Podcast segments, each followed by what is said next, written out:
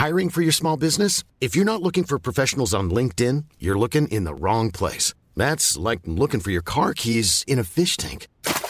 LinkedIn helps you hire professionals you can't find anywhere else, even those who aren't actively searching for a new job but might be open to the perfect role. In a given month, over 70% of LinkedIn users don't even visit other leading job sites. So start looking in the right place. With LinkedIn, you can hire professionals like a professional. Post your free job on linkedin.com slash people today.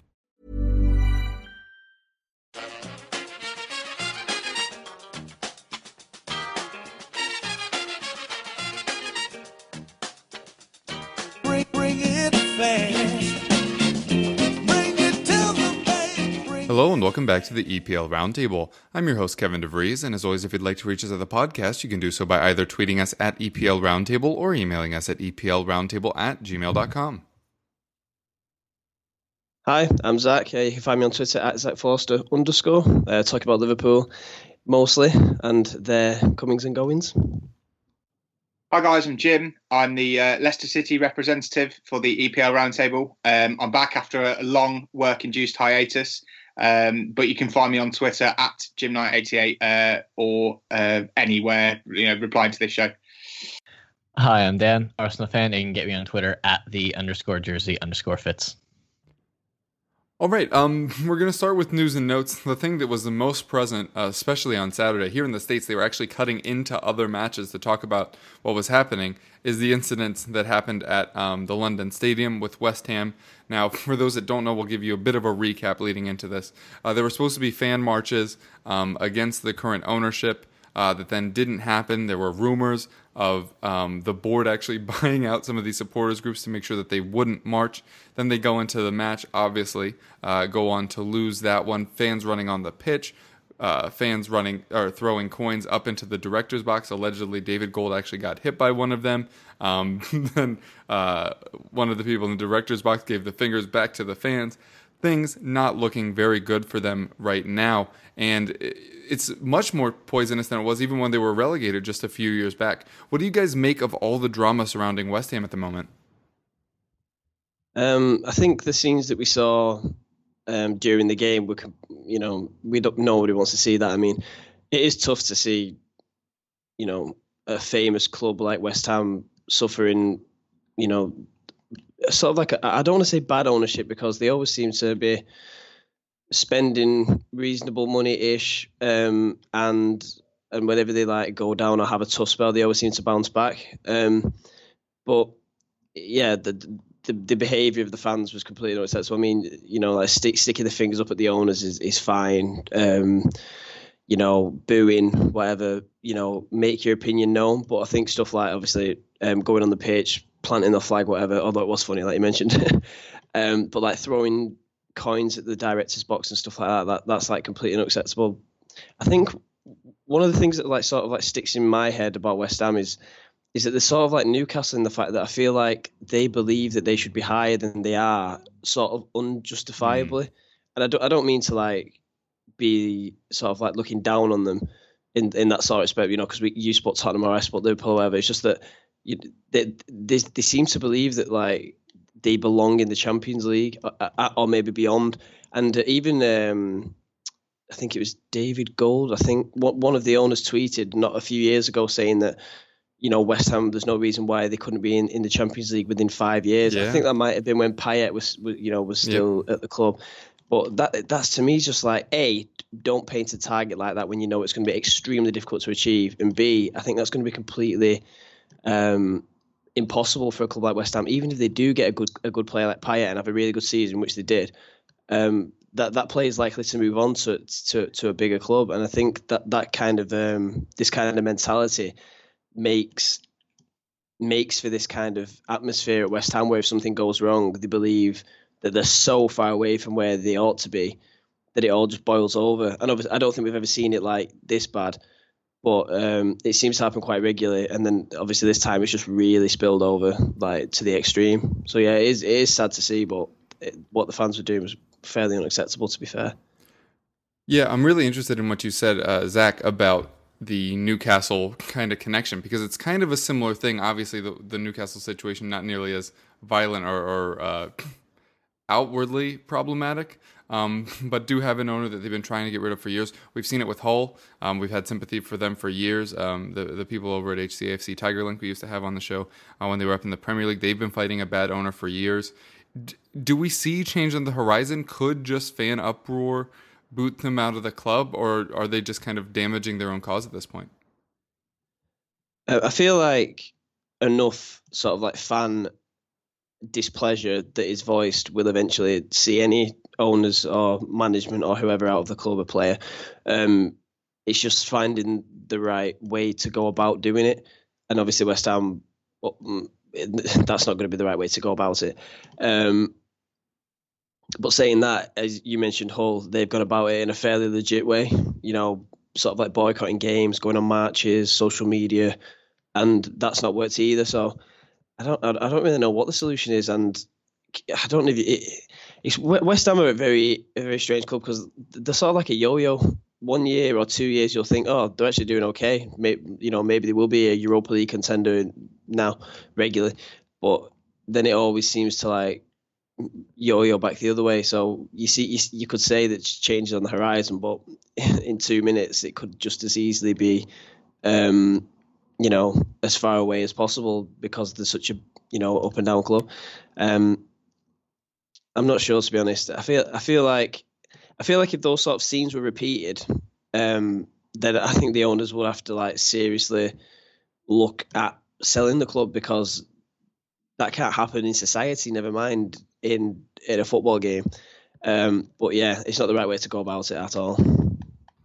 Um, I mean, they're obviously frustrated. Um, I think it's a combination of the ownership and the new stadium because you know it's not necessarily a move that they were they wanted. They were happy with. The transition um, went very smoothly. It sounds like people were promised that there'd be kind of specific areas for supporters who wanted to sing and stand and kind of the old Kop mentality um, that you get in certain grounds where uh, supporters who are very vocal and want to stand and you know therefore are perhaps a little bit more uh, inclined to bunch together weren't kind of seated together and sold, seats were sold on a seemingly quite random basis which meant that you had people getting frustrated um, if there were families and you know had kids that there was some maybe more fruity language and kind of stuff that you'd know to avoid if you were still um, you know, in the old ground. Um, at Leicester, for example, there are certain parts of the stand that you would want to take your family to, i.e., the family stand, and certain parts that you wouldn't. Now, if they were still at Upton Park, you'd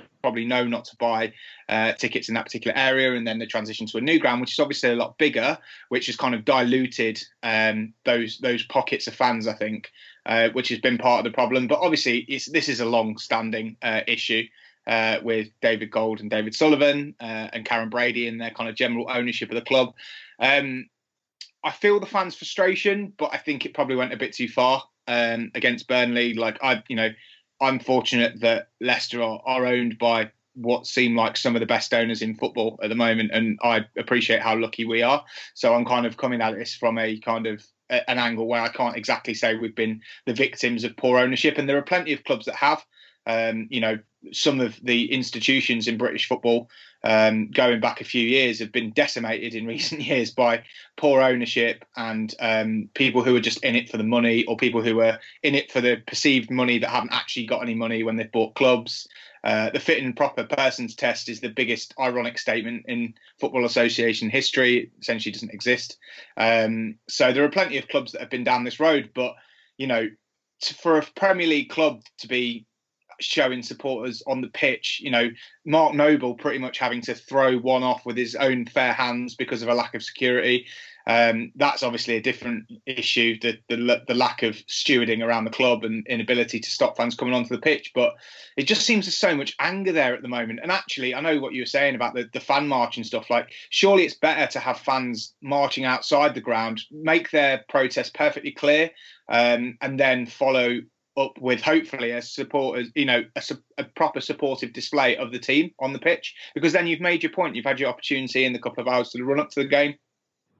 Uh, the owners will obviously be very much aware, and one of the things with the West Ham owners is they're very vocal on, on social media and they're very public personas. Whereas that can be a double-edged sword because if you're that visible, you're also available for comment. Kind of people will take shots at you on Twitter. Um, I think it's Jack Sullivan, the, the David Sullivan's son, is very vocal on Twitter and has kind of announced transfers before they're officially done before, and he kind of is, is very keen to make him, his presence heard on on social media channels. So it's difficult. that's frustrating, but they kind of went too far. And you know they've still got quite a few home games left this season. I think they've got six out of their last nine Premier League games at home. So it's going to be interesting to see how the rest of the season develops. Because yesterday feels like a real turning point. It's either going to be a case that people will realise they've gone too far, or it's only going to get worse. And if that's the case, then they could see games abandoned.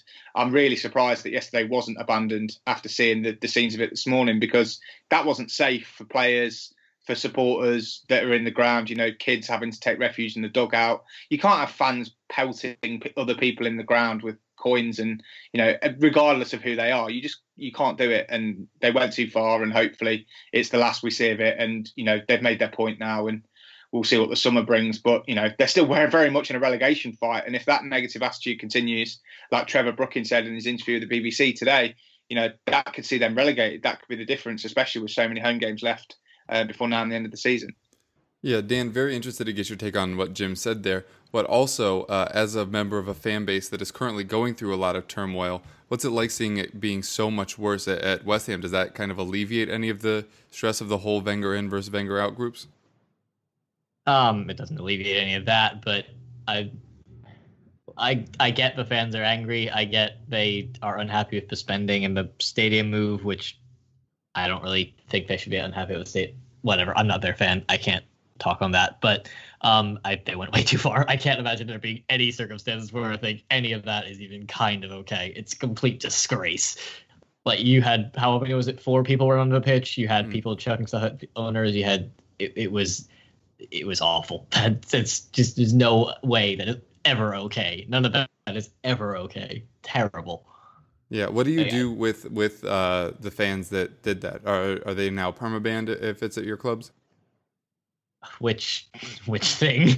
there are like six different things. Um, the, pitch ones are the most obvious, but I mean, all of it is on cameras. Those, that's easy. Um, throw, how many people do we actually know through coins? I do not know. I don't, okay, yeah, I don't know. It was such a baying mob. Um, yeah, people, that's the problem difficult to identify exactly who's doing what, and you know, yeah. it's difficult. But yeah, I mean, if you're if you're the person on the pitch or whatever, you're that you, you back permanently. Yeah. You should never. You should yeah, be banned every football stadium in England. That should be a blanket thing. That if you enter the pitch, you know, in that kind of manner, um, I know people have pitch invasions when they get promoted and stuff. That's slightly different. That's different. If, if, if there's malice behind it and you enter the field of play, it's a criminal offence. You should be um, de- dealt with by the law, and you should have your season ticket revoked or whatever and not, and be banned from the ground. It's as simple as that because you can't have that kind of example for people um, or anybody trying to. And the thing is, if you don't do anything about it, it legitimizes it from a point of view of a protest. You know, whether it be at that club or another, because then you've kind of made a precedent for yourself of not punishing those people harshly, and then someone's going to think, well, what's the worst that can happen if I go on the pitch in the next mm. game because you didn't punish this person, so you're not going to punish me. Um, you know, it doesn't always work that way. It is. Dan's right. It's just wrong. It should. It should be.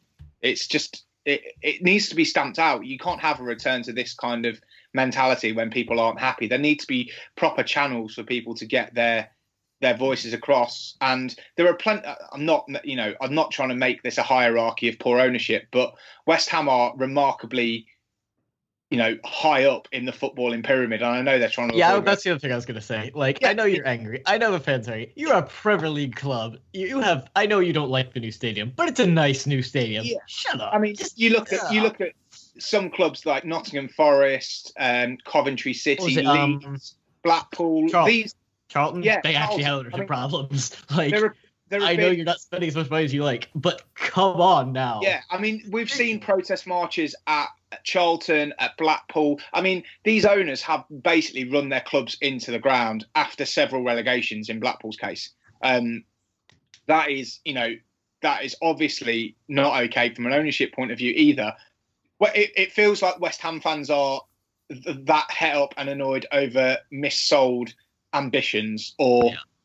missold promises about spending on players. And it's not like they've not brought any players in It's just that the players that they've brought in have been largely old, overpaid, and terrible. And I think, I, obviously, I think the ownership have probably oversold the move to the new stadium. You know, they thought it would be the catapult because they had such a good season in their last year at um, Upton Park and they were, you know, they finished the year really strong, and I think they felt like they were going to go into this new stadium with this kind of vibrant top, you know, maybe not top four, but kind of being pushing towards the Europa League places, and it just hasn't happened um, for a number of reasons. But there are plenty of clubs that are in more dire straits than West Ham. Um, again, Just your because position- dragged you to an incredible your- season doesn't mean you and now you didn't repeat that a bunch of times Yeah, doesn't mean exactly. like you're the worst club ever. I'm not saying your league position should dictate your monopoly on complaining or protesting. No, you're not happy with the ownership, that's absolutely your right to make your feelings known. But taking it onto the field of play during a match is both dangerous and illegal, and you know should be dealt with accordingly. You can't you can't start. I mean, it's just yeah, it just feels like they went way too far, and I just I. I it almost feels like if the if again we don't know whether the ownership have paid off the fan groups or whatever, but that's only going to make things worse. I'm not sure what they were thinking if they did that because it's it's not like that's going to make it go away. There are still Hmm. plenty of fans that aren't part of those groups that would just be even more frustrated because they probably wanted their moment in the sun. They wanted their opportunity to march before the game and to make their points known, and that's absolutely their right. You know, supporters of a club have every right to make their feelings known, but when you cross that line, you you have to deal with the consequences and you know the fact that the players had to physically restrain fans that are on the pitch and get them to leave is just, you know, it's another sad, sorry state of affairs that we just don't want to see in any football, let alone at top level football where it's meant to be kind of the higher echelon of the English game. Beginning of the game, if, if owners if they actually paid off the fans after doing that, well, the optics might be a bit better after the game. Oh God. It, it is uh, obviously been taken to an extreme, and uh, as Jim said, we we obviously do not know if uh, they did actually pay off fan groups. But we were talking in the pre-show. The problem is is that it's believable. Like, at what other club right now would you be like they're paying off fan groups to prevent them from marching, and you just be like, oh yeah, that sounds like them. that Yeah, sounds the about fact right. that it isn't dismissed out of hand as Yeah. a completely Yeah. fan, uh, fantasist story is, you know, speaks volumes about the overall, um, you know, state of the club that it's in. But ultimately, yeah, you know, as we've said, fans need to not deal with it. Of course, they have their own ways of of, of, of getting their message across, but you know, it could be a hell of a lot worse. Yeah, yeah, it just don't certainly do could. that. Yeah, be just- whatever. Just, just don't do keep that. it keep it legal. That's what you need Don't- to do. don't run on the pitch and don't try and murder people with coins. Yeah. Fair point. Fair point. These these are not high standards we're holding. I think it's a good lesson for everybody at home. Don't murder people with coins. Um, all right, uh, we're going to take a quick break, and then we'll be back with uh, club-specific questions for each of our guests. If you thought the only way to get a more defined jawline with natural looking results was through surgery, think again. Juvederm Volux XC is a non surgical injectable gel filler that improves moderate to severe loss of jawline definition and can help you achieve natural looking results with little downtime. Even better, this improved definition lasts up to one year with optimal treatment. No maintenance required. Improve jawline definition for a smooth, sculpted look with Juvederm Volux XC. For important safety information and to find a licensed specialist, visit juvederm.com. That's J U V E D E R M.com. Not for people with severe allergic reactions, allergies to lidocaine, or the proteins used in Juvederm. Common side effects include injection site redness, swelling, pain, tenderness, firmness, lumps, bumps, bruising, discoloration, or itching. There's a risk of unintentional injection into a blood vessel, which can cause vision abnormalities, blindness, stroke, temporary scabs, or scarring. Talk to a licensed specialist to find out if it's right for you. Hiring for your small business? If you're not looking for professionals on LinkedIn, you're looking in the wrong place. That's like looking for your car keys in a fish tank. LinkedIn helps you hire professionals you can't find anywhere else, even those who aren't actively searching for a new job but might be open to the perfect role. In a given month, over 70% of LinkedIn users don't even visit other leading job sites. So start looking in the right place. With LinkedIn, you can hire professionals like a professional. Post your free job on linkedin.com slash people today. All right, and we are back. Uh, we'll lead off with you, Jim, with Leicester. Obviously, the big deadline day story, at least as it was being pushed by Sky, was whether or not Mahrez was going to go to Manchester City. Obviously, ends up not happening. Shades, funnily enough, of the Alexis deal uh, at the previous deadline day. So Riyad Mahrez kicks up a bit of a fuss to try to force it through on deadline day. It doesn't happen. He was kind of held out for a little bit. Now he's back. He scored an incredible free kick. What was that? Two weeks ago. Obviously, Yeah. has a, a, a fantastic match here. I think a goal and an assist this week. Now that he's performing for the club again, has this kind of given a route for him back into the fans' good graces? Do you think he'll be here long term? What's what's your view of the Mahrez situation uh, from the Leicester side? He's been accepted, I think, back into the fan base with kind of fairly open arms, considering quite what we've been. This isn't the first rodeo with Riyad either. Um, if you cast your minds back to the uh, summer uh, transfer window when he was on international duty uh, with Algeria and just went missing in action for a full 24 hours. Um, when a, a several moves were being mooted by the media, there was links with Roma, I think, which was solid, um, but there was a bit of an issue over price. There was this weird link with um, Barcelona when um, it would look like they weren't going to get uh, Coutinho, and obviously they were searching for a player and ended up obviously buying uh, Dembele at that point. But there was, you know, he was being linked with plenty of clubs, and he obviously wanted to leave. But at the end of the day, Leicester have an asset in Riyad Mahrez who signed to a long-term contract. I know that all doesn't very often mean anything in football, but it's a very long-term, expensive in Leicester's terms contract.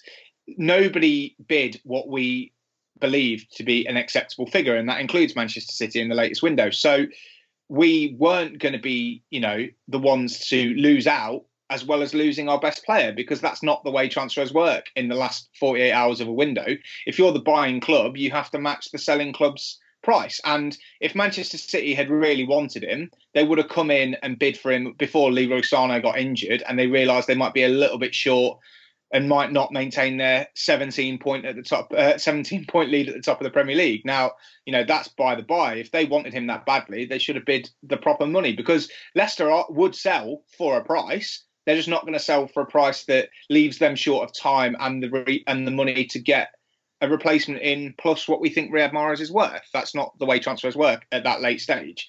Um, I think he has been accepted back into the um, the fan base with open arms. I think if you watch the highlights from uh, the game, the last home game, when he scored that free kick, um, you know, every fan was on their seat chanting Riyad, Riyad, Riyad. At the end, they they've very much been accepted back. I think he's getting more hate from opposition fans than he is from Leicester fans. He seems to be the kind of scapegoat in the same way that Dele Alli gets it at Tottenham um, for his perceived diving. Um, Mahrez seems to be the standard money grabbing modern footballer for a lot of fan bases at the moment. So he gets booed, which I think only jeers him, um, kind of gets him riled up and jeers him on. So if I was the next set of opposition fans, I wouldn't be doing that it doesn't seem to end very well for you.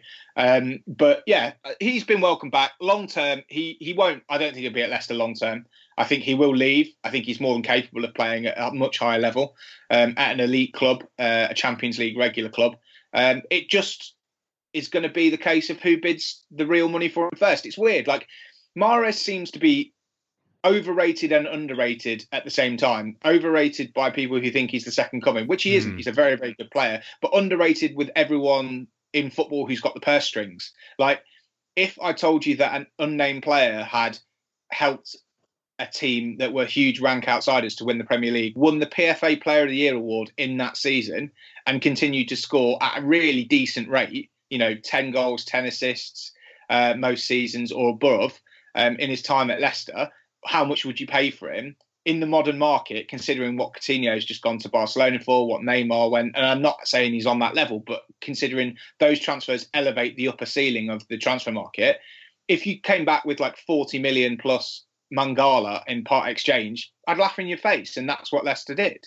Um, I don't think they're against him leaving. They just want a proper bid and a realistic bid, which allows us to replace him because that puts you in a position, as Manchester City have found, where if people know you've got money, the price immediately goes up. And that's just the way the world works. As soon as someone comes in and pays the money, then we'll let him go. But until that point, don't bother with insulting bids, which is what we've been met with so far. Yeah, it's good to see that he's been accepted back, but I agree with you. I don't think he's going to be there for too much longer. Uh, but I assume you'll be able to just stick to your guns. As you mentioned, uh, there isn't a, uh, significant, um, a great significance to long-term contracts, meaning they'll stay a long time, but it does up their price. So, would you hold out for what it sounded like it was going to be more than sixty million uh, in, here in the January window? Yeah, I think you know. I actually think six. If they, if Manchester City had bid sixty million on January the first, I think we'd have sold him it was purely because it was 48 hours before the deadline. Mm. And it not only le- means that you lose your best player with 48 hours to go and obviously the rest of the season ahead of you, but you also have very little time to replace him. If Manchester City had slapped a bit of 60 million cash on the table on January the 1st, I absolutely believe we would have sold him. Um, without question. Now, that's just my gut instinct. I've got no inside knowledge as to whether they would have done that, but I believe that's probably a fair value for a player of his, you know, worth and that would have given us 30 days to sign a replacement. Um, and we could have gone out and done our business because I'm sure we would have had replacements lined up, or we would have taken the decision to go and sign. I mean, we got Diabate in uh, during the January transfer window, who's a, young prospect from France, very much in the mould of uh, Riyad Mahrez, not physically. Um, he's a lot bigger and quicker. Uh, well, not quicker, but he's a lot bigger and stronger. But he's certainly in that mould of Anthony Knockaert, Riyad Mahrez, who've been plucked from the lower clubs in France, uh, with the idea that they gonna they are going to develop into good quality players for Leicester. Now, we might have taken the decision at that point not to replace Mahrez directly and to stick with the resources that we have, whether it be uh, Demarai Gray getting more of a run in the team. We've got Adrien Silva to come in, obviously, because of the farce that was the summer deadline day and him training with us for four months and not being able to kick a ball competitively. Um, but that's our choice to make as the selling club, not to be have our hands forced just because it's Manchester City. It, it kind of felt like this. Oh, but it's Manchester City. You should sell to them. Why? Like that it makes no difference who they are. The point is that we're still going to be without our best player. So I think he'll leave uh, in the summer. But the thing is now Algeria haven't qualified for the World Cup. Now, in a in a summer where the world's footballing eyes are going to be on uh, Russia and all And the players there, and all the- yeah, and all the hypes, uh, all the hyped players that we're going to see sold for silly money off the back of two or three good performances. Looking at you, Moussa Sissoko, in the last Euros, um, you know that kind of thing. It's you know that he isn't going to feature in that shop window. Now, does that mean he's going to fall below the pecking uh, down the pecking order compared to players who are at the tournament? Maybe he might get left on the shelf again. There's every chance that he is, and then obviously we're going to have to deal with the situation of his agent obviously trying to engineer him a move, um, and potentially people again not reaching what we think he's worth. So. We've already had two instalments of this saga. I wouldn't put it past us to have a third. That's for sure. Very interesting, and we'll definitely keep our eyes on that as well. Um, we talked to Jamie last week because Burnley had just hit the 40 point mark and were therefore technically uh, and historically safe. Um, Leicester hit that mark this week, so kind of going to follow up on that uh, question we asked him, which was, what do you think we'll see from Leicester for the rest of the season? You mentioned Demarai Gray. You've been bringing in Ben Chilwell in more and more. Do you think we'll kind of see more of these young players given chances uh, as we head into the end of the season? What can we expect from Leicester? Uh, it's difficult because we've kind of we we hit a bit of a rut until Saturday. Um, we the performances haven't been particularly good, um, particularly at home for the last couple of games. Um, Swansea game, Bournemouth wasn't good either, um, and they were really winnable games. And I think when we kind of really got that turn of the year uh, form going, we kind of we were looking at Burnley and saying we could catch them, and of course we still could.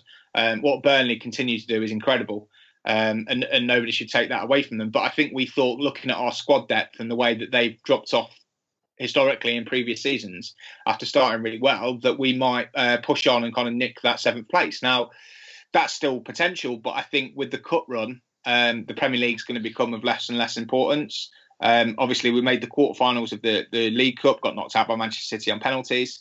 Uh, we've got Chelsea uh, this Sunday coming in the uh, in the FA Cup. Obviously, that comes a couple of days after they get back from Barcelona um, for the second leg of their Champions League tie. So I think we're pinning our hopes on them being either a little bit drained or a little bit elated at managing to knock out Barcelona and taking their eyes off the ball a little bit. Um, and obviously, were we to progress through that, you've got semis and a potential final at Wembley. So um, I think that will become our main aim. I think we've been safe. Um, I said this to you before, Kev, off air, but I think we've been safe for a little while purely because there are so many teams down there scrapping below us that you could probably stay up on mid 30s this year because there are so many clubs taking points off each other at the bottom. Um, so you know, I think we've felt safe for a little while. I don't think relegation's been on the lips of too many fans for, for a while since Puel came in and got that initial spike of, of managerial bounce. So, yeah, I think we'll start to kind of. I mean, Chilwell has been bedded in now. I think as the first choice left back. He's he's not had the most consistent of times, but that comes with young players. We saw it with Trent Alexander-Arnold yesterday. Um, you know, young players are going to make mistakes, but that's how they learn.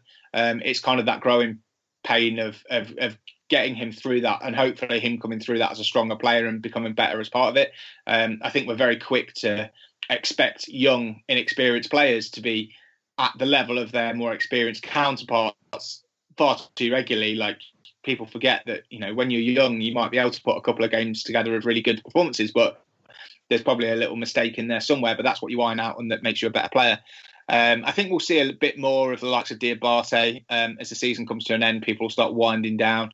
Um, particularly, you know, if we do go on in the cup, I think the league will start to become that rotation uh, to keep our best players free for for the following games. Um, Claude Puel still doesn't know who his best central midfield partnership is. Uh, we've got far too many players in that position. Um, you know, there are I think there are five. What have we got? Five central midfielders that can lay claim to two places. And you so got, got rid of Drinkwater and King this year.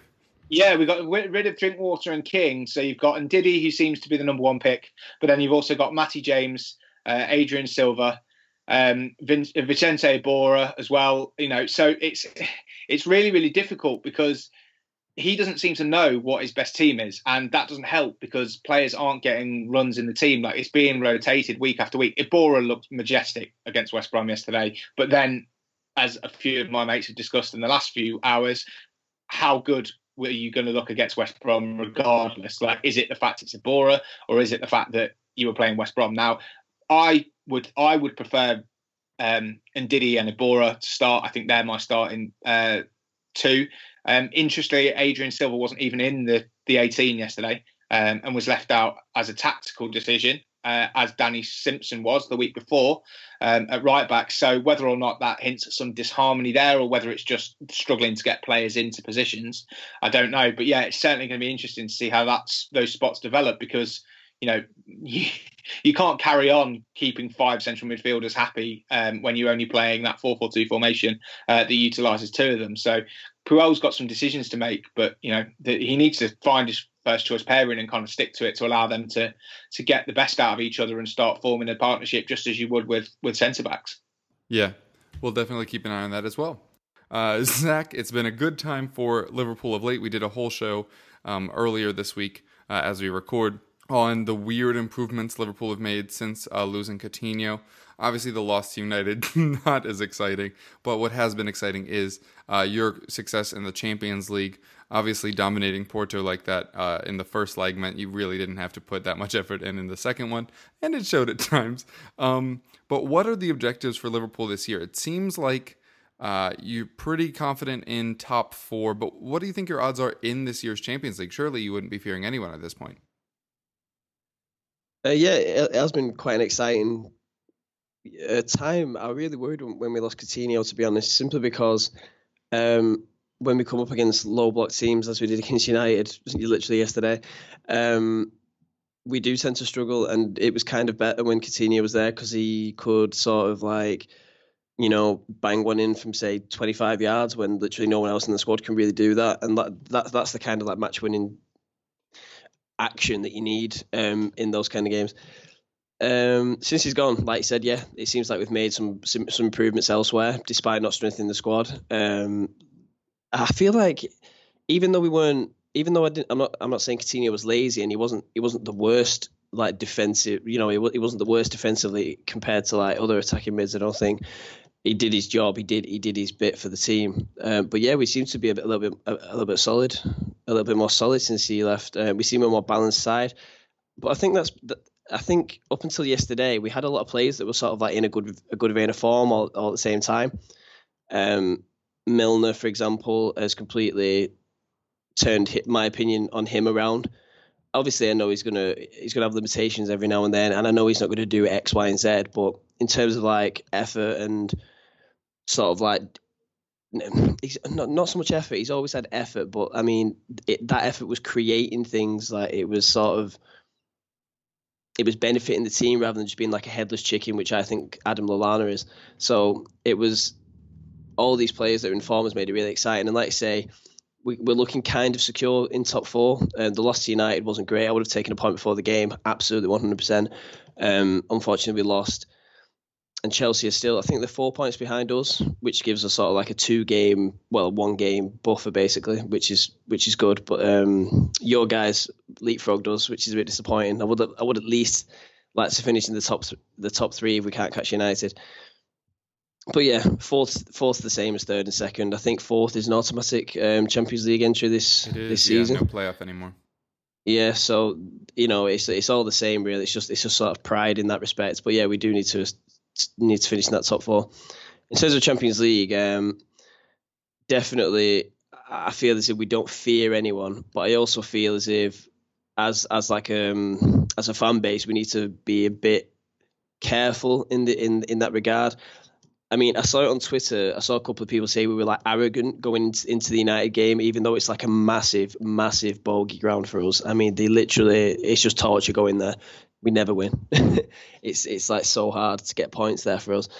And we were quite confident. So people been saying we we we're arrogant. We're, you know, these kind of performances just around the corner with Liverpool, and it is to a certain extent it is correct. But um, in the Champions League, I don't really fear anyone. I I feel as if like it, which, there's just that extra five percent during during those Champions League games, and we had a bit of a tough start with um, draws with Spartak, and I've completely I've completely forgot what the other teams in our group. Um, not not Uh, was it. Sevilla and Sevilla, yeah, yeah. We gave we, we gave a poor a poor game away to Sevilla at home, and then uh, the draw with Spartak was really disappointing. We had a, we had a bit of a tough start. I think that's when we played United the first time. We hadn't won in like seven games or something.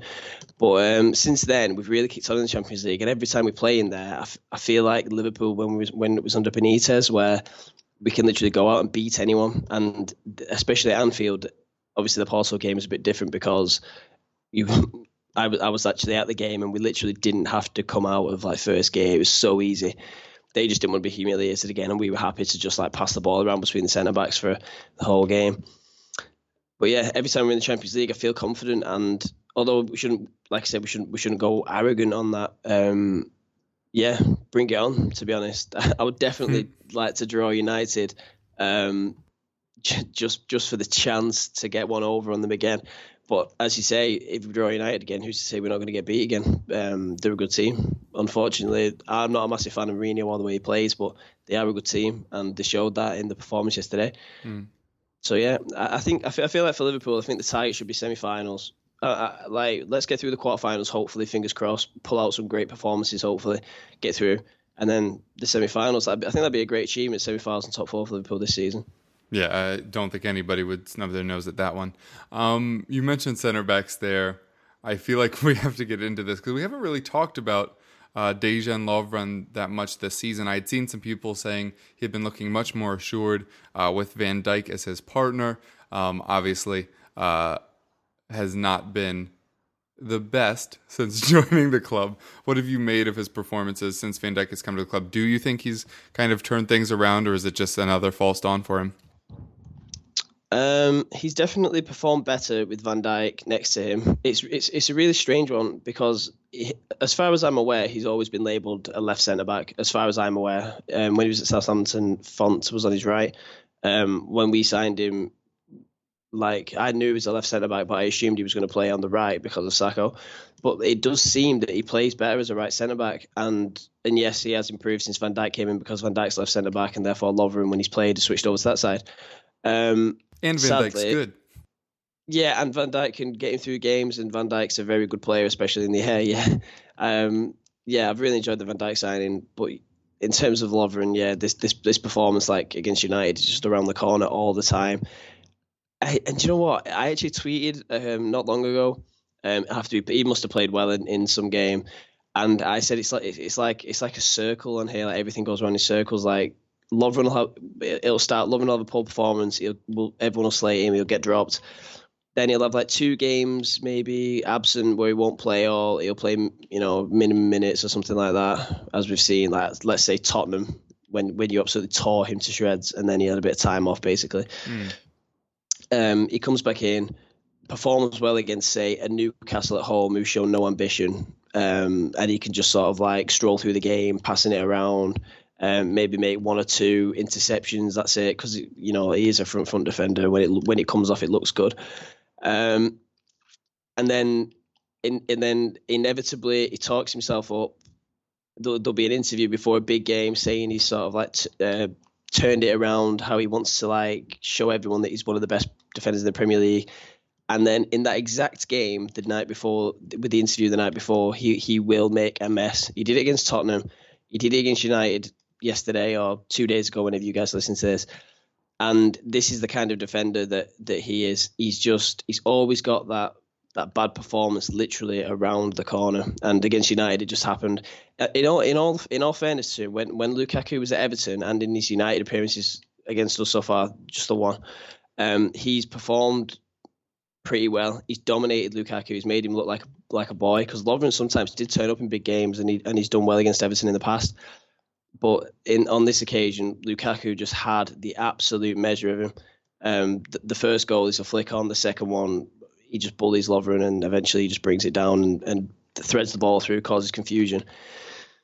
And yeah, I, have never been Lovren's biggest fan. Um, when we signed him, I gave him the benefit of the doubt. But since then, it's just it's just been a, a catastrophe. To be honest, I'm hoping I'm hoping that'll sort of be like he's the watershed moment for Klopp, and he just won't play him again because he can't trust him. And he had eventually he had the same the, the same moment with Mignolet um, at the turn of the year, which is which is now made Karius as our, our, number one, and he's playing quite well for for that decision. And I'm hoping that that that decision is not too far away for with Klopp for Lovren because um, he's just cost us so many points, and you know. Uh, yesterday would not have been so bad without Lovren. I mean, United created nothing outside of those two opportunities. It's so sad to like to like look back on the game and know that that it it might not have been so bad if it wasn't for one player. It just just disappoints you because the team wasn't playing. The team had an off day, but we still dominated United at Old Trafford. Like obviously they allowed they sort of allowed that in in terms of their gameplay because they could sit in after Rashford Rashford scored those two goals. The first one was brilliant, by the way. Um, and we sort of allowed them to play that game plan, but even so, like we were pinning them in and we were sort of like bouncing the back every time they tried to escape. So it's just really disappointing that again, you know, those boy, the other boys, you feel bad for for the other players because they were they've they've done the hard work, or you know, to get back into the game, etc. And it's and it's one guy who's let them down, and it's always the same player. It's just it's just it's pretty it's pretty it's very deflating as a Liverpool fan. Hopefully, um, his days are numbered as as a Liverpool player because he's had enough chances. He's been here for years now. Yeah, not super kind words, but I, I, do think it's time for, for the club to move on. As you say, it just continues to be the cause of most of your mistakes. Although Trent Alexander Arnold did get uh, beaten by Rashford twice yesterday, but he's young and still developing. I think that's why it's more inexcusable for somebody like Lovren, who, uh, as you say, keeps claiming he's better than he is, and to be fair, looked it when he was at Southampton. Um, Dan, with Arsenal, there's not really much going on at that club ever. Obviously, we're, we're, we're coming out of a period where it was getting pretty nasty until we saw what's happening at West Ham um, with the attitude towards Wenger and uh, his stay at the club recently. But now, kind of two really nice uh, results winning away at Milan 2 0 uh, is obviously a boost, and then winning as heavily as you did today uh, as we record uh, has to be a boost as well. Not saying that it, it will uh, give him a, a stay uh, beyond this summer, uh, but do you think there's a better chance that he could have kind of a more positive exit? I don't really know um, if, if, the results matter at this point. Because Um, the only way like you'd have a really good stay is if he wins the Europa League. But if he wins the Europa League, he might stay. Because the whole oh, interesting. Big, big, thing I think well the big thing seems to be with the Kroenkes is um are we in the Champions League or not? That was kind of the whole the thing or the thing like okay you didn't make it last year get in this year and you're fine. Um, ultimately it's apparently Josh Kroenke's decision. So but I I don't, so I don't, I'm not in his head, but that seems to be based on reporting the the, the big thick target to hit. So you know, if you win the Europa League, you're back in the Champions League, and that would be a thing. Um, so I don't know if the results will make too much of a difference at this point, because if he wins Europa League, he might stay. If not, I don't. Then everyone's unhappy anyway. It's Mm. Arsenal. Um, so yeah, I'm not sure how much or how much difference results make at this point, especially for league games. Um, it's actually it's kind of not fun, but it's weirdly relaxing. We're like these really games don't really matter. Let's just score a few and have some fun. Hmm. I don't. It's, it's, we're done. Like we're not making top four, so what? Yeah, that, that's actually pretty interesting. The the the relax of tension, which Yeah, no, I just woke up like, yeah, this game doesn't really matter. Yeah, we'll see what yeah, happens. sure. Let's let's just score a few. Interesting. Like- do you, do you think it's that black and white that if he gets you in the Champions League, he stays, and if he doesn't, he goes? Ba- based on reporting, it could be. Uh, I don't obviously I have no inside knowledge or anything. Um, I don't think it should be, but it could be. Um, the Kroenkes are, you know, that's they want the money you get from the Champions League, and that's what's most important to them, which is fair enough. Um, if he's in the Champions League, he's in the Champions League, and they do like him, but it's more like they would have been happy to keep him if he just kept getting top four, top four, top four. Uh, at least that is what has been reported, and that seems to be the case. But you know, if he starts missing, then that's a problem. So if he get if he gets back in, there goes the problem. All right, and on a different note, I was curious uh, to hear your take on uh, Granit Xhaka. Obviously, it was a huge pri- profile move a couple years back. Um, maybe not seen his best since he's been at Arsenal. What do you make of his stay thus far and his future at Arsenal? I defended him a lot last season. Thought he was better than people said, and this year he has not, not at all um, backed me up. He has been bad, even if he was good today. Um, it was pretty good at Milan. He's not been good at all this season, and I'm not sure if he's gonna work out in general. Um, I'm not sure he's gonna get the best, or he's Wenger's gonna be able to get the best out of him. He doesn't really seem to know how to use him. Um, and I think he is limited in a way where he kind of needs a specific setup to work. Um, maybe not a specific setup, but specific, more defined roles, and he's going to get under Wenger. Um, yeah, I think he's. A, I think he could be a decent player, but I'm not sure he will be for us. Um, it'd be cool if he keeps playing like he has the last what is it four days because he, he's been good in the last two games, but we've said that before, um, and he hasn't been. Yeah. All right, now we're going to head into Player Watch, uh, and we're going to each go through and uh, talk about a player at our club that is perhaps coasting on reputation. If there is one, who is it, and is there a better option than them in house? Uh, yeah, for that theme, I'd probably have to just go for Lovren, to be honest. I, I mean, with the comments I've just said, you probably would say that he's not coasting because, it, you know, he, he's sort of like his ass is on fire because, you know, there's comments left, right, and centre from the media and social media and fans in the stadium and everything. But um, I think he is sort of living off reputation because this happens in the cycle that I mentioned. He lives off the reputation of the one game from the start of the cycle, like let's say a 2 0 at Newcastle that we win. And then for the next four games, he'll live off that. And then the big game will come along and he'll get picked for the big game off off this like little fake reputation that he spins for himself in the media with his interviews and stuff. And then, yeah, get, gets gets the gets the nod in the big game and he'll let you down. So he, he's sort of like living off his um his reputation as well, I suppose. But I think I think another player you could also say falls into that for Liverpool is Adam Lallana. He had that really good that really good season. I think he had a really good season at Southampton the season before Liverpool signed him. Yeah. Um, then he had like three really- months at Liverpool. yeah, exactly. Really impressive. And then since then, other than the excellent excellent three months at the start of last season when when we were sort of like hoping to get a title challenge going with Chelsea, um, let's say we were like five to seven points behind ish. Um, he's literally except except for those two periods, so the three months of Liverpool and the season with Southampton, Adam Lallana has done has done nothing to, to command this this media love that everyone has for him. I mean, he's an okay player, and he was if he was somewhere like Newcastle, I'd probably be really impressed with him again, like I was at Southampton. But it's just, it's like the incessant noise to have him like start games, like people writing about him and, and commentators talking about him, saying Adam Lallana's like, you know, he, he- he's still a vital cog in this Liverpool team. He, he- he's trying to get his fitness back so he can get back in the starting eleven. But everyone's fit. How how can he start? I don't, I, I, I can't find a space for him. I mean, you've got the front three, which obviously pit themselves: Mane, Salah, and Firmino, and then you've got the middle three. Let's say, let's say if everyone's fit, Henderson in the six, Can in sort of like the eight, even though I know he wants to play in the six himself. And then the other one for me, I think for everybody else, would be Oxlade Chamberlain. He's really come on as a player since he's since he signed for us, in my opinion. So where does Lallana come into this? I, I think I feel like it's got something to do with the fact that he had some good performances for England, and he is sort of like a more technical player compared to some of the you know past and present English players. But sometimes those technical traits get in the way. For example, yesterday, uh, Adam Lallana received the ball in the half turn in the United half, and they weren't stretched, but but they they were looking a bit lighter in defence than they had been in other portions of the game when they sort of got ten behind the ball. And he had a chance to feed Robertson in down the left, which is where most of our play was going down. Robertson had a good game, and he could have he could have done he could have done sort of like a through ball on the floor, or he could have chipped it over the over Antonio Valencia, I think, in the right back slot for Robertson, who was on who was just absolutely buccaneering down the left, and he chose not to do it. And that lack of vision or the lack of confidence to execute is just something that has dogged Lallana since he's been at Liverpool.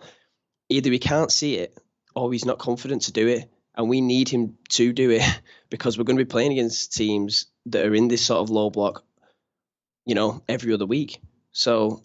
In my opinion, what use what use is he as a player to our squad? I mean, he's okay to come off the bench, but when we're when we're down to two one to United at Old Trafford, and we need someone to find that killer pass for Robertson so we can square it for Mane, Salah, and Firmino, then that's not he's not the guy, and he never has been. He gets the ball, he does a Cruyff turn, does another Cruyff turn, and then he'll play it back to Coutinho when he was here, or, and nowadays he'll play it back to Milner, Can. Oxlade Chamberlain. So yeah, for me, he's coasting. Yeah, in fact, I'd actually pick him over over Lovren as a guy who's coasting on, on a reputation. Hmm. The cent- well, yeah, it's. I- I've talked about the central midfield uh, dilemma already. It's not like any one of those players are there on reputation. Um, there is one player that immediately sprung to mind when I saw this on the running order, and it might come as a bit of a surprise to people, but it's Wes Morgan. Um, Hmm. I am a big Wes Morgan fan, but even during the previous season, I was touting the idea that he was probably not one of our best two centre backs. Um, so again, I don't want this to come across as after timing, but I have been saying this for a little while. Um, he got injured. Uh, he was out for like six or seven weeks um, earlier on in the season, around that kind of Christmas turn of the year time. Um, and um, Alexander Dragovic came in, who we've got on loan, uh, and apparently we've got the first option to buy if we want to in the summer. And he and Harry Maguire were absolute rocks. I think we kept something stupid like six clean sheets in eight games. Um, now, obviously, part of that might be how the fixtures ran for us at that period, but we were playing some of the best football, and obviously that was around Puel coming in as well, and, and kind of riding that new manager bounce. But they were an absolute quality centre back pairing and seemed to just gel almost immediately. Um, Dragovic has since kind of been um, put to the to the back of the pile again when Morgan came fit, and obviously he is our captain, but much the same as you know maybe Per Mertesacker is a good example at Arsenal. He might be the club captain, doesn't necessarily mean he's one of the best two centre backs at the club, and wouldn't Yeah, be just, first just choice. take note of us. You just don't play your captain. That's how Yeah, it works yeah, at so, Arsenal. you know, you don't play your captain. Come a on. ceremonial position as opposed to an actual functional one. Um, you If you want to have a nicer take on that, it's the he's the dressing room guy. He's the captain in the dressing room as opposed to on the pitch. It's Absolutely. nicer way to put it. you know, yeah, a leader off the field rather than on Yeah. it um, on a game to game basis. And I, I- I love Wes. I think he's synonymous with, you know, together with Jamie Vardy, he's probably synonymous with the rise to fame for Leicester. Like he played so much of his career at the championship level for Leicester's local rivals, Nottingham Forest. Uh, came in, you know, it, that's a big move going from Leicester to, to Forest or vice versa. So all play, to, all fair play to him for, for doing that, and obviously led us to the title um, under Ranieri. But he is not one of our best two centre backs, and yet continues to be played as one and is an automatic kind of first pick. Now, that is an issue, I think, in the long term because it's how do you go about transitioning him out of that role? And at what point do you kind of cut the the apron strings as it were? Like robert huth has been displaced by the fact we bought harry maguire um, in the summer. And you know with good reason. I don't think huth's played a competitive game for us this year because he started injured, came back, he's played a few under 23 games. Uh, which is laughable considering he's like 34, um, and you know various kind of Premier League two games to get fit. But he, ha- I don't think he's played competitively for us this year. Um, so it's more, I think, a long term plan for Puel about how you transition him out of the team. But for me, you have a great option in Dragovic this year who's on loan. And actually, if we showed him a little bit of love and got him into the team and showed him that he's got a future at Leicester, if we've got first option to buy him and we think he's good, and he is, he's very good. Um, you know, he's very mobile, which Wes isn't necessarily. He's very calm with the ball at his feet, playing this kind of modern style of football, playing out from the back together with Harry Maguire, who's, you know, got that in his locker in spades. Um, they just seem to fit really well together, and it just seems like for the sake of a captain's armband, we're having an issue where we're playing off third best centre back when we could have mm. Decent centre back pairing for the long term. Because if you give those guys games between now and the end of the season, they you know they start to cement that relationship again as centre back pairing you could potentially sign Dragovic if he wants to move permanently. I don't know if he does or not, uh, but at least you'd have that first option if you wanted to. And if he saw a long term future at the club, then he'd probably sign. Whereas if he's just been bench warming behind a player that he's clearly better than. Um, and has got proven form as being better than as well. It's not just a subjective thing. Like if you look at our defensive record during that period, he and Maguire were absolute rocks, and it was brilliant. Um, and I just think it instills more confidence in the entire team if you know that your centre back pairings are solid because you build from the back. And if you've got the you, you, know you're not nervous about necessarily making mistakes because you believe that your defensive pairing are going to get you out of trouble a little bit and be able to calm the situation down. And I don't necessarily believe that's always the case with Wes anymore. Um, and again, it's that age-old problem of how you transition players out of the team once they're no longer quite good enough to get there on merit and they're there on reputation more than anything. Um, I'm sure it happens. It, it, does happen at every club. Um, but we've got to bite the bullet at some point. You know, the guy's not getting any younger, and we need to we need to work out exactly how we do that because otherwise it's going to be to the detriment of the results overall for the team. Yeah, and Dan, is there somebody at Arsenal, uh, maybe that we've already mentioned, or maybe uh, a certain number 10 that you think might be coasting on reputation more than they're actually providing to the side? Uh, I'm gonna go with two somebodies, and one would be that certain number ten, Jack Wilshere. But the other would be Petr Cech. Um, he is not good. He may have finally, finally saved a penalty today. He did it. Suck on that, Troy and your cojones. Um, but he's still not good. Um, he's yeah, he's been really disappointing. Um, and at, one point in the season, I was like, he's not that good. We can probably get away with him for like another season, and then address with goalkeeper in two summers. I'm not sure that's okay now. He's been really bad. Um, he's been really bad. But yeah, so he's one. Um, Jack is the other. He's not good. I don't. And Cech, I think more, people have realized that he's not good. Wilshere, I, I mean, half a fan. There's still people saying he should go really to Russia. He doesn't have the no, no. No. yeah, no, I see people say he's like the best you know, central midfielder when fit. It's like this is not 2012. No, he was hurt then. 13 or whatever. Who cares? Um, it's not. This isn't the early beginning part of the cent- of the decade. Like, come on, he's not good. He doesn't have legs. Like against Milan, he was one. He was playing. Well, he was playing number 10, but whatever. That's not the point I'm making. Um, after I'm not even sure. The second half, he barely touched the ball because he just couldn't run. Like he just, I don't know why Wenger didn't take him off, which is a whole other thing. But he just literally could not run after like 45 minutes. And this isn't a one-off. This has happened a bunch of times where like 50, 60 minutes through a game, he's like, he can't move. He, he can't do anything. And even when he can run, he doesn't bring enough to the team where it's like, okay, this is worth a guy who's we can't play more than 60 minutes with any reasonable of him doing things, and he gets to take up a spot in minutes. He's just, he's bad. He shouldn't be playing. He should, I hope he leaves on a free.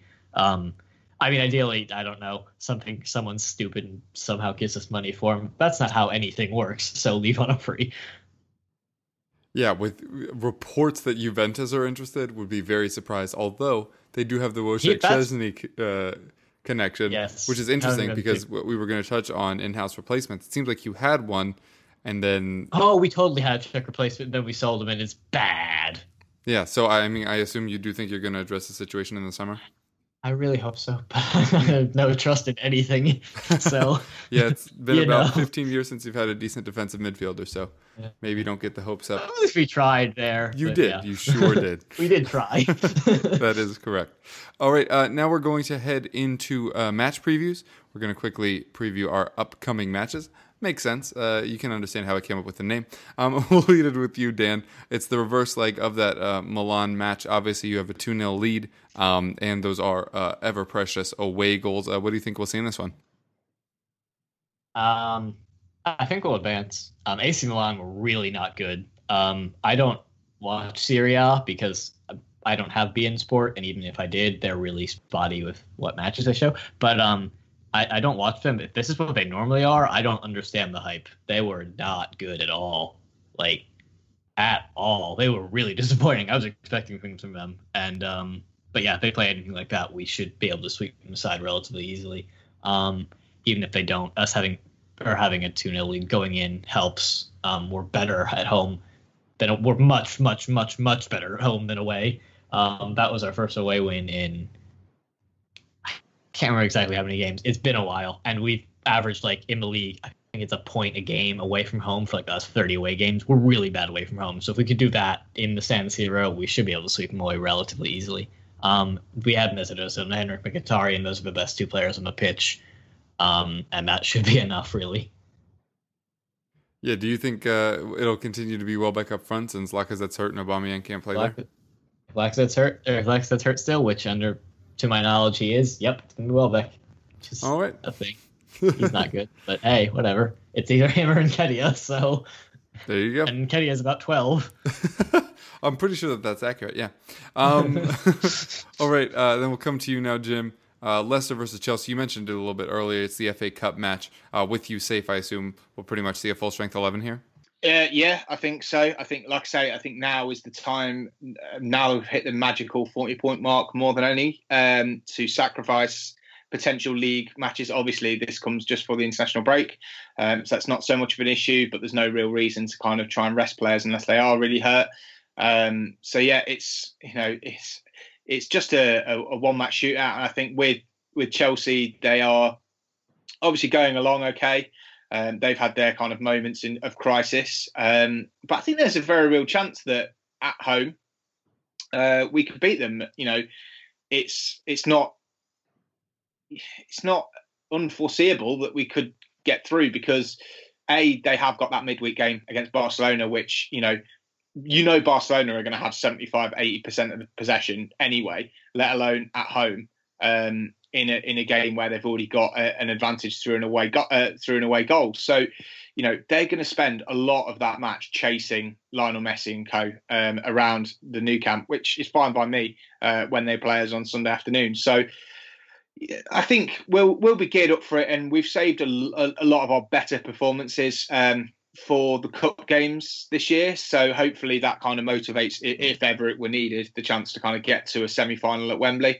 Um, and I think that will just kind of become the main aim. So yeah, there's no reason not to kind of play the full strength eleven, uh, particularly because we've got you know they've got a couple of weeks to potentially recover with uh, with internationals and stuff, uh, which are friendlies rather than qualifiers. So everyone will be kind of taking it a little bit easy for those uh, those ten days anyway. All right. Uh, next up, we have Liverpool versus Watford. Uh, obviously, not many Premier League matches on offer. Liverpool is one of them. So, fantasy people, be sure to get all those Liverpool players in. Um, what do you think we'll see out of this one? Obviously, Watford suffering a heavy defeat to Arsenal today. Are you more worried about a bounce back, or are you more optimistic considering uh, seeing a, a kind of struggling Arsenal team was so thoroughly capable of just destroying them on the day? Um, to be, I think I'm more excited about the potential for our our bounce back. To be honest, we've we've kind we've reacted quite well to um, defeats this season. We've not had too many. Uh, we had we obviously the FA Cup game. We've had the three in the league now, but usually we've bounced back pretty well from setbacks, especially e- even draws that were disappointing. So the one-one draw with Everton and the nil-nil with West Brom, which were actually consecutive games. After that, we embarked on quite a decent run. Um, so I'm actually more excited, especially with it being a home game. We- You know, uh, the crowd's been pretty pretty decent of late. Um, everyone seems to like, sort of like fall in love with, with Liverpool again, uh, with the football being played, the manager, some of the players that are signing, the new players that are coming in are, are doing quite well, which is always a boost. So I'm actually kind of excited to see the reaction from Anfield. To be honest, um, I think I think as a team we're well capable of beating beating Watford, and I think there's going to be a few angry players on the pitch because although earlier on I did mention that Lovren was the fall guy for the game, um, it was definitely a case of the whole team underperforming, uh, underperforming, underperforming. Sorry, and um, yeah, there was a number of uh, subpar performances. So I'm I'm hoping to see like an angry team going into the Watford game, and that's something that Klopp himself emphasises. Um, he wants the team to stay angry at everyone else, even though they're doing well and everyone's like dead pally in the squad. He wants them to stay angry in these in these kind of uh, scenarios. So I'm looking at players like Salah, who was like marked out of the game by Ashley Young, uh, Mane, who had a really poor first half. Um, yeah, Trent Alexander Arnold, hopefully learning from his mistakes, um, but obviously he's young and, and we sort of let it go. Um, so hopefully, yeah, to, hope to see him bounce back. So yeah, just excited about the game to be honest. Um, I'm pretty sure everyone's fit. Um, Wijnaldum was ill last week, which I think is why he didn't start the game over Milner. Um, other than that, Klein's working his way back to fitness. Um, I don't think anyone is injured. I think yeah, I think everyone's fit. So yeah, get those Liverpool players in. Just just get the front three in. For sure. Hopefully it'll be a five 0 All right, and that will do it for us today. Thanks so much for joining us, guys. Uh, if you have any projects you're working on or want to tell people where they could reach you, now would be a good time. Uh, yeah, uh, thanks for having me on, Kev. Um, pleasure as always. Uh, if you want to find me on Twitter, it's at Zach Forster underscore, uh, mentioned before. Uh, yeah, if you want to hit me up on there, give me a follow and I'll follow you back. Cheers. Thanks for listening, guys. Uh, I've been Jim. I'm on Twitter at uh, JimKnight88. You can find a lot of my writing uh, and stuff at goal.com from a, a betting perspective, soccerway.com as well. Um, but yeah, if, if, if betting on, on football and stats and that kind of stuff is your thing, then uh, head over there and, and see what we're all about. Uh, thanks for having me on. You can get me on Twitter at the underscore jersey underscore fits for anything I say. And when Arsenal concede goals, dogs. So that's nice. the dog gifts and, and pictures are, are, always nice. Uh, I'm your host, Kevin DeVries. You can find me on Twitter at Kevroff. Find my writings over at uh, goal.com. I'm also doing some live text commentaries these days. Uh, I can tweet those out uh, when those are happening. I think the next one uh, is going to be the reverse leg of uh, Marseille and uh, Athletic Bilbao. So uh, if you're interested in that, be sure to go check that out. Um, otherwise, keep listening to the fantasy show and the championship shows that go out on this very channel. I hope you enjoy those. Thanks to you guys so much for joining us. It was a pleasure as always. We hope you keep listening.